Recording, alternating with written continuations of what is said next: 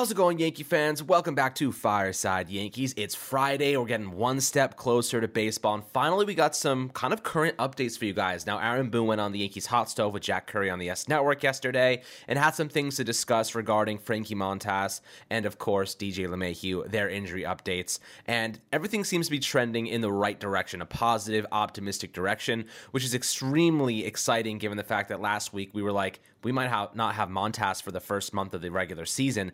Now, that's obviously not what we wanted to hear, considering the fact that Montas was supposed to be our solidified number five. He has ace level stuff when he's at the top of his game, and having a number five of his caliber is simply unbelievable. Now, luckily, Frankie Montas, they were expecting to take a little bit more time to rehabilitate and get kind of back into his throwing program. Well, luckily, they cleared him uh, for working out, I think, yesterday. So now his throwing program should commence any day now, according to Aaron Boone, which is a really good sign. So we'll kind of discuss that, what that means for this Yankee rotation. And then, of course, DJ LeMahieu, who's been working diligently all offseason in Tampa to rehabilitate from that toe injury and how that's going to impact the Yankees this upcoming season. But Ryan, before we dive into it, how you do today, my friend?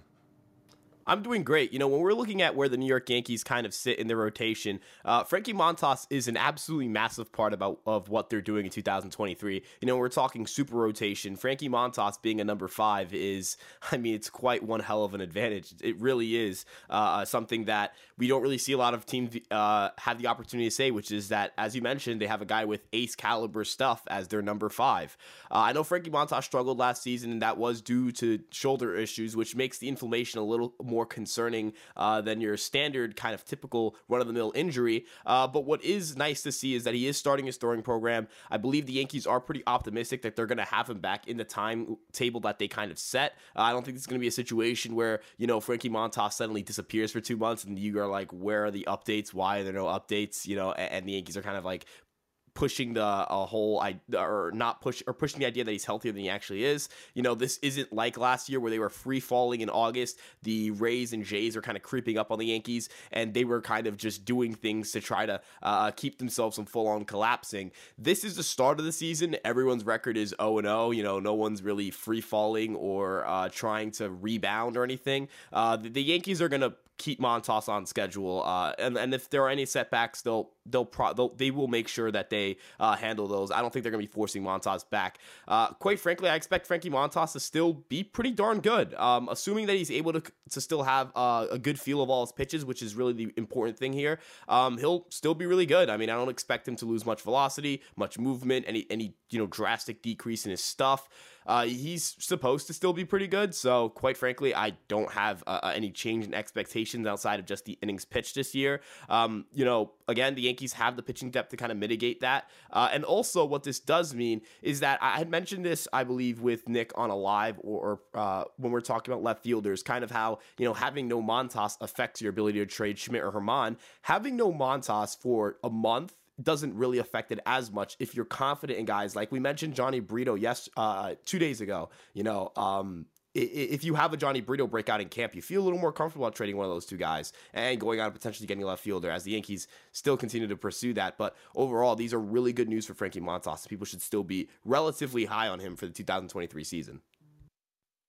Absolutely. Being high on Frankie Montas is something that I think we all could agree on before the injury, at least, you know, optimistic that he was going to be 100%. But now that the news, you know, he may miss a little bit of time, it doesn't seem like it's going to be significant time.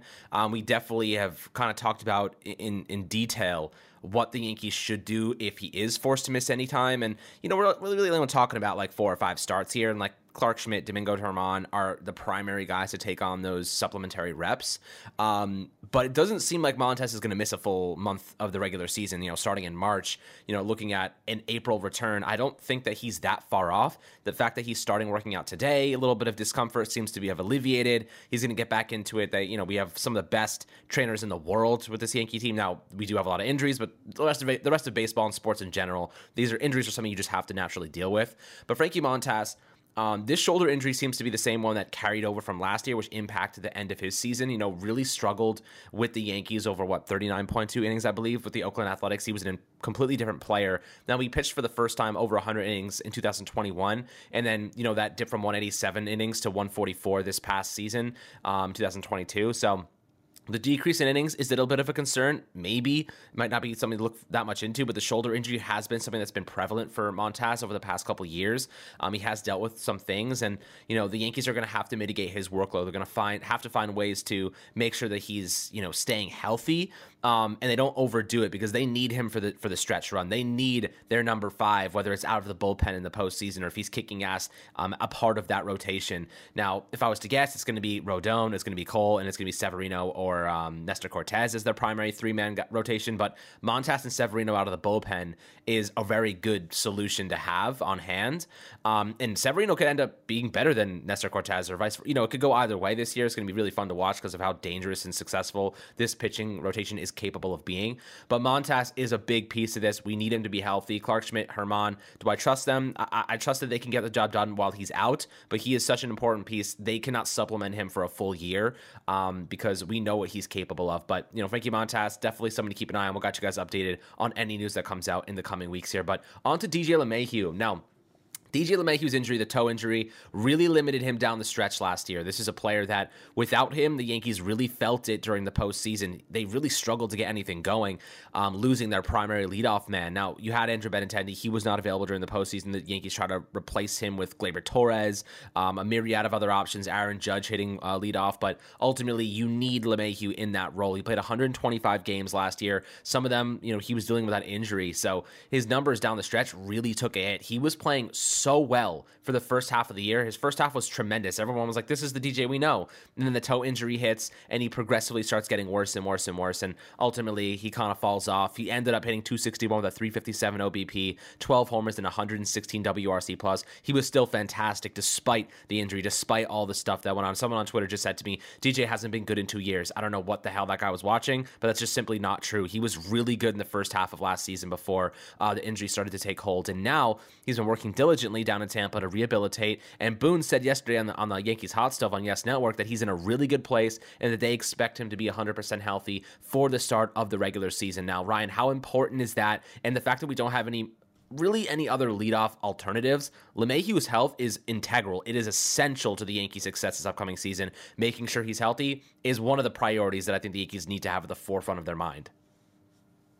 Yeah, absolutely. And you know, looking even just at LeMahieu's overall numbers last year, when you have a 116 WRC plus, you had a good season, right? It's it's really hard for you to say you've had a bad season at the plate when you're 16% better than league average. And doing so the 357 OBP, as you mentioned, you know, that's your leadoff hitter. That's the guy the New York Yankees need to have leading off uh, in 2023, unless of course they find an alternative, which again, the market just doesn't really have those alternatives available to them. Uh, you know, quite frankly, LeMahieu's really important to what this team is doing. He's He's an excellent defensive third baseman as well. You know, not enough people give him credit for just how good he is at the position. Seven defensive runs saved, which is just as much as Josh Donaldson, and four outs above average and just 385 innings there is ridiculous, right? He is a really good defensive third baseman, still strong defensively at second base, still strong defensively at first base. He's going to give you that versatility. You can start him at third, you can lead him off, you can play him at second if need be, you can hit him fifth if, you know, Volpe comes up and he becomes a strong leadoff option. You know, realistically, uh, it's it's hard to imagine this Yankee team uh, without DJ LeMahieu on it. And when you do look at this Yankee team without DJ LeMahieu on it, uh, it looks a lot weaker, a lot more exposed.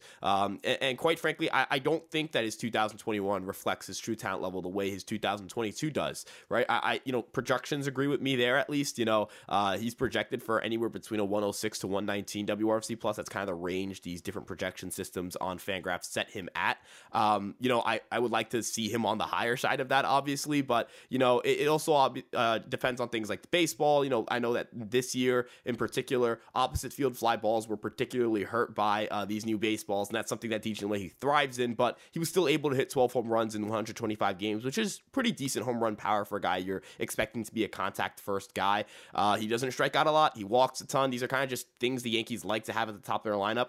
He doesn't. He had actually his worst BABIP in a full season in 2022, which is interesting because you know this isn't a guy who runs low BABIP. So uh, it, it will be interesting to see how maybe no shift or, uh, uh, you know, perhaps just being healthy, how that works for him in 2023 and perhaps seeing a little bit of re- positive regression at BABIP. Uh, but I, I, think we're going to see a pretty darn good version of DJ LeMahieu again next year. And I think it'll be as a starting third baseman of the New York Yankees. It, and it should be, if we're being honest here. Now, we've had this discussion in terms of where DJ LeMahieu should play defensively. They cannot leave him out of the batting order. Um, they're going to have to monitor his health, obviously. They might have to rest him and keep him healthy, which is natural. I'd rather him play 125 games healthy and then be effective in the postseason than play 125 games with a third of those injured and miss the postseason. You know what I mean? Like, there's a big difference there. Um, you know, strategizing his health, strategizing his maintenance is something the Yankees have to do. What is he, 34 years old, 33 years old now? Maybe a little bit 32, I don't know, something around that range. Um, so as he gets a little bit older, this is something the Yankees are going to have to mitigate down the stretch of his career. But end of the day, you know, when you're looking at him defensively, and they need to have him in the batting order, and he's not going to be DHing. So where is he playing? It's either second base, where Gleyber Torres currently is situated, um, or it's third base on the hot corner, where he was just as good in terms of DRS um, compared to Josh Donaldson. Now, Josh Donaldson and uh, DJ LeMahieu both had seven defensive runs saved. The difference being DJ LeMahieu had about 600 innings less than, than Donaldson. Now, Donaldson did have seven outs above average, and uh, DJ had four outs above average, but the sample size is pretty damning when it comes to uh, the quality that DJ LeMahieu brings as a defensive player to mainly like every infield position. Um, if we're being honest right now, like a lot of people like you have to start Donaldson. He's twenty one million dollar player. Like we're paying a shit ton. He how is Brian Cashman going to let the Yankees sit him? May I remind you that DJ LeMahieu is making like fifteen or sixteen million as well. So how you not going to use DJ, DJ LeMahieu, who is a better player defensively? I'd say he's probably it might be a wash, and then um, offensively, you know, he's head and shoulders above Donaldson. Maybe he doesn't have the same power, but I'd be willing to go out on a limb and say if DJ LeMahieu played a full, healthy 162 game season, more like 150 games realistically with the rest included, I think he gets somewhere close to 20 homers. Um, and, you know, obviously that's optimistic given the Yankees have a couple players that do miss some time every year, DJ being one of them. Um, you know, but right now I feel really confident that he can lock down third base. And if they need to supplement, maybe they just go with a platoon. You know, Ryan, what are, what are your thoughts on that aspect? If you're going to go with a platoon at third base right now, are you going with DJ? And Josh Donaldson? Are you going with DJ and IKF? Yeah, so the interesting thing about a platoon there is that, you know, we're talking about two right handed hitters. So you're not really going to get the advantage you're looking for uh, in a platoon situation the way you would if you're getting a left handed hitter and a right handed hitter uh, at, at, one position. So I, I don't know if the uh, situation would necessarily be a platoon the way it would be kind of a rotation. And I would probably slide with Donaldson as that third baseman over IKF just because I think IKF is easier to move in a trade uh, situation. You know, ultimately, if you could ask me which player's contract I'd rather get rid of, it's obviously Josh Donaldson's. Uh, but the player who I think is the easier one's move is clearly IKF. So, uh, you know, in, in, a sense of like, who would I rather have playing third base alongside LeMahieu next year? It most likely be Donaldson, just because that means that we could have moved IKF. If you have IKF there, that does not mean you move Josh Donaldson because you probably aren't getting rid of that contract, most likely, unless you DFA him, but you still have to pay him at that point. So I'd rather pay Donaldson to be on the roster if I have to pay him all his money than pay him all his money to not at all be on the roster. Um, and the way I look at it as well is, you know, Josh Donaldson's interesting in the sense that he doesn't project terribly. Like you know, some projections have him as high as a 110 WRC plus, and you're thinking to yourself, okay, great defense and like a 110 WRC plus would be pretty darn good at third base. Uh, ultimately, the way I view it is Josh Donaldson is going to be like where Gleyber Torres was at the start of 2022, where is where it's you know LeMahieu and Donaldson were the starting second baseman and third baseman, and Gleyber came off the bench, uh, and Gleyber still played a ton of games, Donaldson still played a ton of games, LeMahieu still played a ton of games. You know, neither of those two guys had significant IL stints until LeMahieu had his in August, and he still played 125 games. So um, ultimately. Uh, I, I, still think they'll all get their games in. Um, I just don't, you know, it, will just happen somehow. The Yankees always have, you know, you can't always expect everyone to be in, uh, injury free and performing to their uh, projections. So, um, quite frankly, uh, I, I, think it's a good problem to have. Uh, the not saying the money thing, but more so the having a bunch of starting caliber infielders on your roster, considering that this team's biggest weakness might most likely is their lineup, uh, and, and, so ha- taking as many flyers essentially on guys who can go out and have really good seasons next year uh, on your roster means that you're going to be able to at least hit on one of them, right? If you hit on one of LeMahieu, Gleyber, and Donaldson, one of them hit kind of their peak performance or whether it's their 80th percentile outcome, you know, that's like near MVP caliber play from one of those three guys. You already have Judge there. You know what you're getting from Rizzo. You know what you're getting from Stanton. You know, you get that fourth player who really steps up and plays a huge role uh, from those veteran infielders, and you're going to look really good on paper next year. You've got a lot of youth coming in. Uh, ultimately, I- will feel pretty good about this unit as long as they have, uh, as long as they are able to one identify who are the guys playing the best and, give and you know prioritize playing them more, and, and number two, make sure they're constantly, you know, as you mentioned, you know, mitigating fatigue with using their young guys, using Oswaldo Cabrera, uh, Oswald Peraza should be the starting shortstop. You know, if IKF is there, uh, then making sure they incorporate him every now and then, and just making sure that you are in kind of injury prevention mode, uh, assuming that you get off to a pretty good start. Absolutely, and and during the postseason, DJ LeMahieu's impact was felt. You know, we we we did not have that same offensive quality, and one of the big things about DJ's game is that he complements Aaron Judge perfectly. You know, gets on base, good contact hitter.